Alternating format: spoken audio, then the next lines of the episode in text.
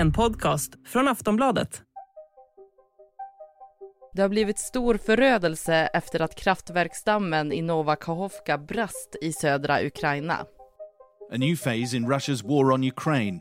A dam under Moscow's control burst. A major dam has left up to 80 towns at risk from deep and fast moving floodwaters. The attack has already forced 16,000 people from their homes. Ja, tusentals människor har drabbats av den brustna dammen. Hus, vägar och jordbruksmarker är förstörda och nu saknas även dricksvatten. Följderna väntas bli katastrofala efter att dammen sprängdes under tisdagsmorgonen och det kan ta upp till tio år innan skadorna är åtgärdade. Människorättsorganisationen Human Rights Watch varnar för risk för omfattande miljöförstöring och på längre sikt kan kollapsen leda till att gifter sprids. Enligt Ukrainas president Zelensky har Ryssland detonerat en massförstörande bomb mot miljön. Росія підірвала бомбу масового екологічного ураження, і це справжній екоцид. Samtidigt som Ryssland skyller på Ukraina för det som har hänt. Vad får dammkollapsen för konsekvenser? Vem ligger bakom sprängningen? Och hur påverkar det här kriget i Ukraina? Det ska vi prata om i dagens Aftonbladet Daily. Jag heter Ellen Lundström. Dagens gäst är Wolfgang Hansson, Aftonbladets utrikespolitiska kommentator. Hur reagerade han när han först hörde om den här sprängningen? Jag blev nog lite chockad eh, eftersom det här är ju någonting man har pratat om ända sedan kriget började att Ukraina har sagt att ryssarna har kanske planer på att spränga den här dammen men ingenting har hänt och andra experter har sagt att nej men eh, det, det kommer inte hända därför att det här skulle båda sidor förlora på och därför så, så kommer ingen att göra det. Så då blev det ju lite av en chock ändå när det till slut ändå hände. Ja, för Ukraina skyller ju på Ryssland och Ryssland skyller ju på Ukraina. Vad tror du?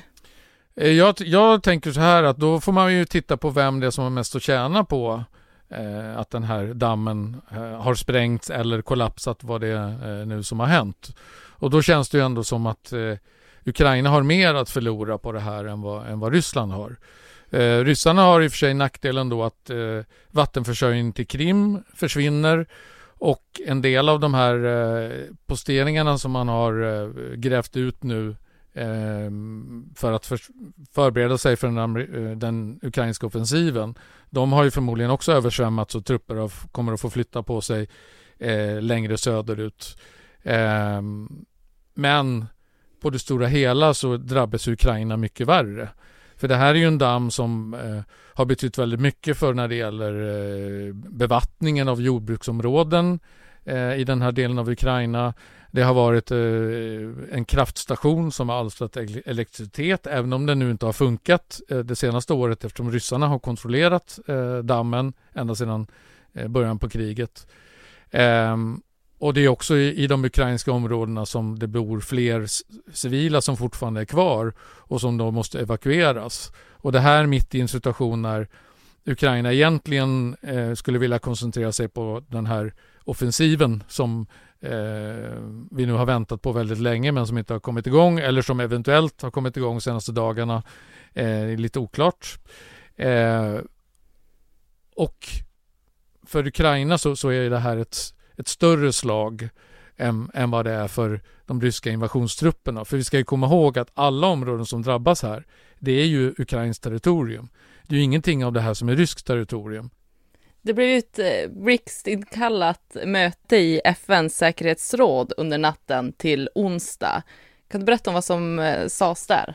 Ja, där var det ju mer att båda sidorna, eh, Ukraina och Ryssland, skyllde på varandra.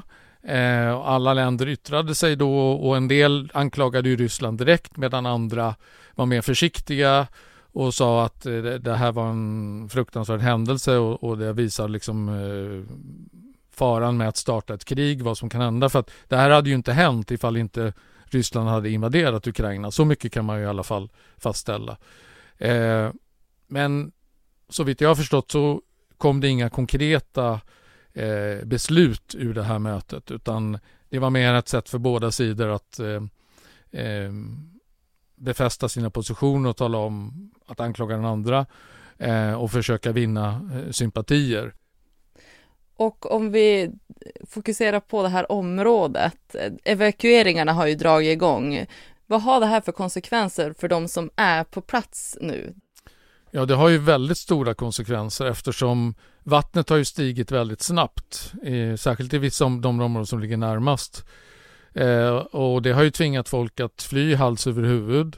Eh, vi vet ännu inte, förmodligen kommer vi få veta det de närmsta dagarna, att det kan ju vara så att eh, det finns ganska många människor som kan ha eh, blivit överraskade av det här och drunknat i, i sina hem. Ehm, men annars så får ju, är ju folk tvungna att evakuera. De här områdena kommer ju inte att vara beboeliga under lång tid framöver. Där man har bedrivit jordbruk kommer det inte bli några skördar och det kanske kommer att ta lång tid innan man kan skörda. Eh, det talas mycket om en ekologisk katastrof där eh, växt och djurliv tar, kommer att ta decennier för dem att återhämta sig. Det talas också om, om eh, olja som har funnits eh, lagrad här i dammen som eh, har rinner ut nu tillsammans med vattnet och allt det här kommer ju till slut att rinna ut i Svarta havet och förorena det i sådana fall. Så att det är ju väldigt stora och svåra konsekvenser uh, för de flera hundratusen människor som bor i den här regionen. Och Zelenskyj har ju också gått ut med att det är vattenbrist, alltså för drickesvatten för de som bor där. Vilken hjälp får folk på plats nu? Ja, alltså det, den ukrainska eh, hjälp Staten försöker ju hjälpa så gott man går och så gott det går och även frivilligorganisationer med att eh, forsla tankar med vatten eh, och andra förnödenheter. Eh, men det är klart att när dricksvattnet försvinner så är det en väldigt eh, en kraftig försämring. Och man ska komma ihåg att de här, det här området som ju då eh, ryssarna först ockuperade i krigets inledningsskede eh, och som sen Ukraina tog tillbaka. Där har ju då väldigt många människor, eh, väldigt många ukrainare återvänt de senaste månaderna eh, efter att ha, har flytt en gång. Och nu måste de kanske fly igen, många av dem. Så att det, det är också en väldigt eh, traumatisk händelse för många människor i, i en situation som redan är väldigt svår.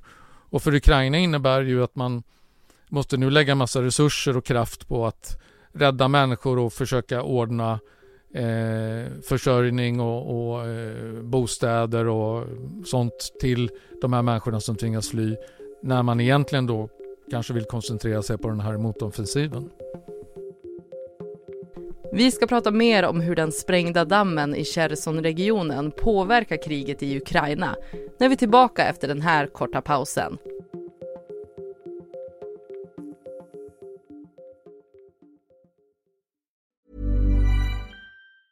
Tired of ads barging into your favorite news podcasts? Good news. Ad-free listening is available on Amazon Music for all the music plus top podcasts included with your Prime membership. Stay up to date on everything newsworthy by downloading the Amazon Music app for free or go to amazon.com slash news ad free. That's amazon.com slash news ad free to catch up on the latest episodes without the ads.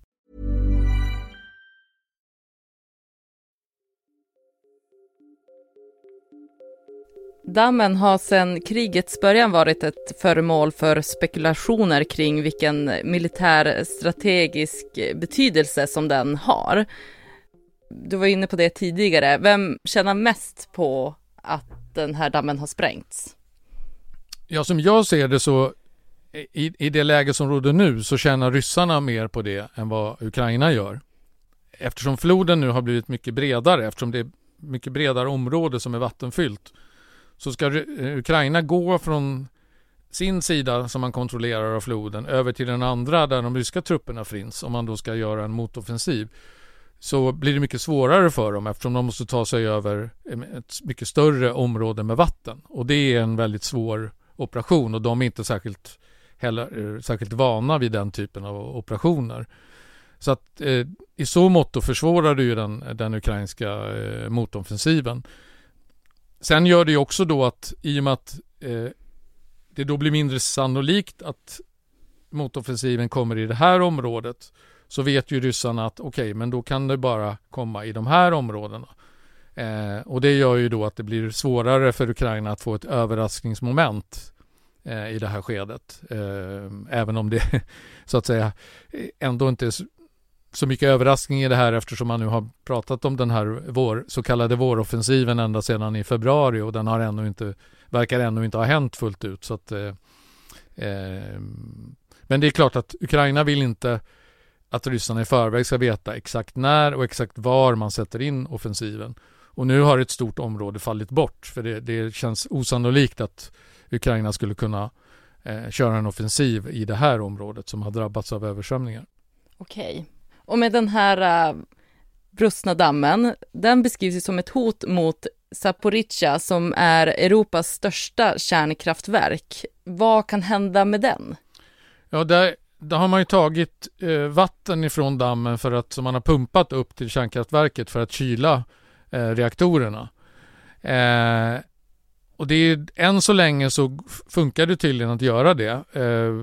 IAEA som är FNs atomenergiorgan som kontrollerar kärnkraftverk över hela världen. De säger att läget än så länge är under kontroll. Men det är klart att i, i det långa loppet så kommer det här att bli ett problem. Nu är ju kärnkraftverket delvis avstängt och därför så behövs det inte lika mycket eh, kylvatten. Men kommande vinter när man vill köra det här eh, på så hög kapacitet som möjligt så, så går det inte att göra det om man inte har någon kylning till eh, reaktorerna. Så att eh, det kan bli ett problem även om det inte framstår som det största problemet just nu om man, får, om man lyssnar på eh, experterna. Och vad ska hända om något händer med den? Ja, alltså det som i värsta fall kan hända det är ju en härdsmälta. Eh, och det såg vi ju en gång 1986 var det väl i Tjernobyl som också ligger i Ukraina.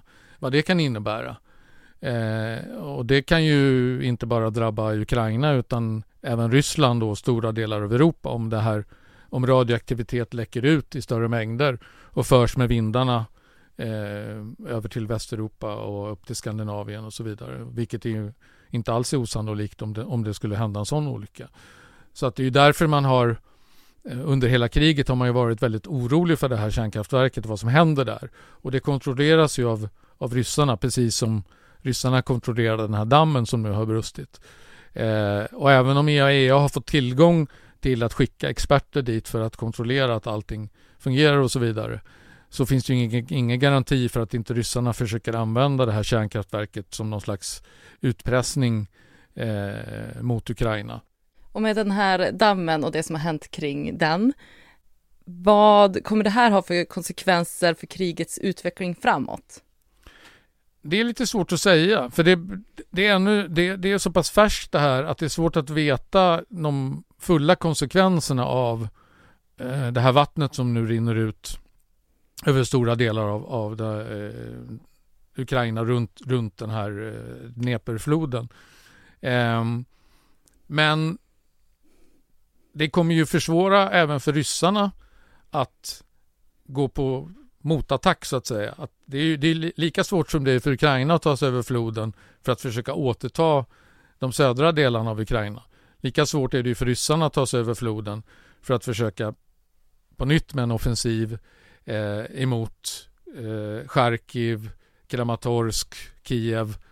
Eh, så att om det är ryssarna som, som har sprängt den här dammen då är det också ett tecken på att man lite grann har gett upp eh, tanken på att man ska kunna ta en stor del av Ukraina.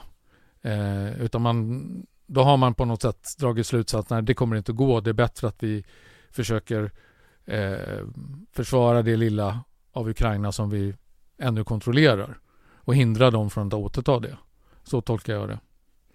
Och går det att säga att det liksom har några konsekvenser för världen i övrigt, den här eh, dammen som har kollapsat? Det kan ha konsekvenser i, i beroende på hur, stor, hur stora jordbruksmarker som nu har, är satta ur spel. Eftersom Ukraina eh, kallas ju lite grann världens kornbod och det har ju väldigt viktigt. Det har varit väldigt viktigt att Ukraina kunnat fortsätta exportera spannmål även under kriget och det har ju ryssarna gått med på att låta Ukraina eh, skeppa spannmålen sjövägen över Svarta havet. Eh, och det har ju gjort att priserna på spannmål ändå har hållits på en, eh, en rimlig nivå.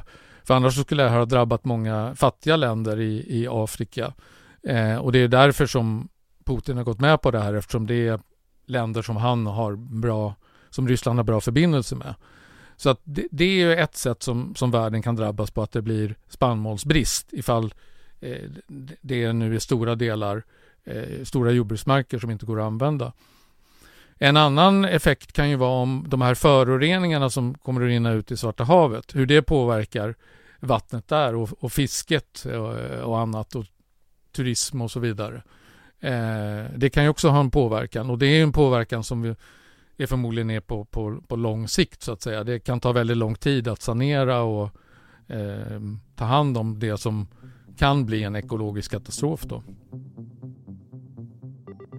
Sist här Wolfgang Hansson, Aftonbladets utrikespolitiska kommentator.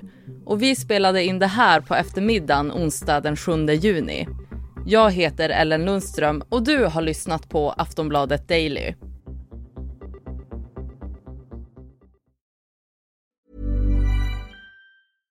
Hej, jag Ryan Reynolds. På Midmobile vill vi like to do opposite of vad Big Wireless gör. De laddar you mycket we charge you a little. So naturally, when they announced they'd be raising their prices due to inflation, we decided to deflate our prices due to not hating you.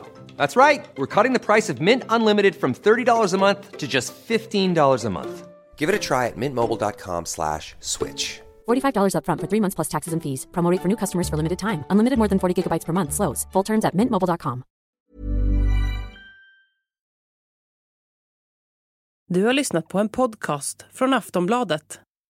Ansvarig utgivare är Lena K Samuelsson.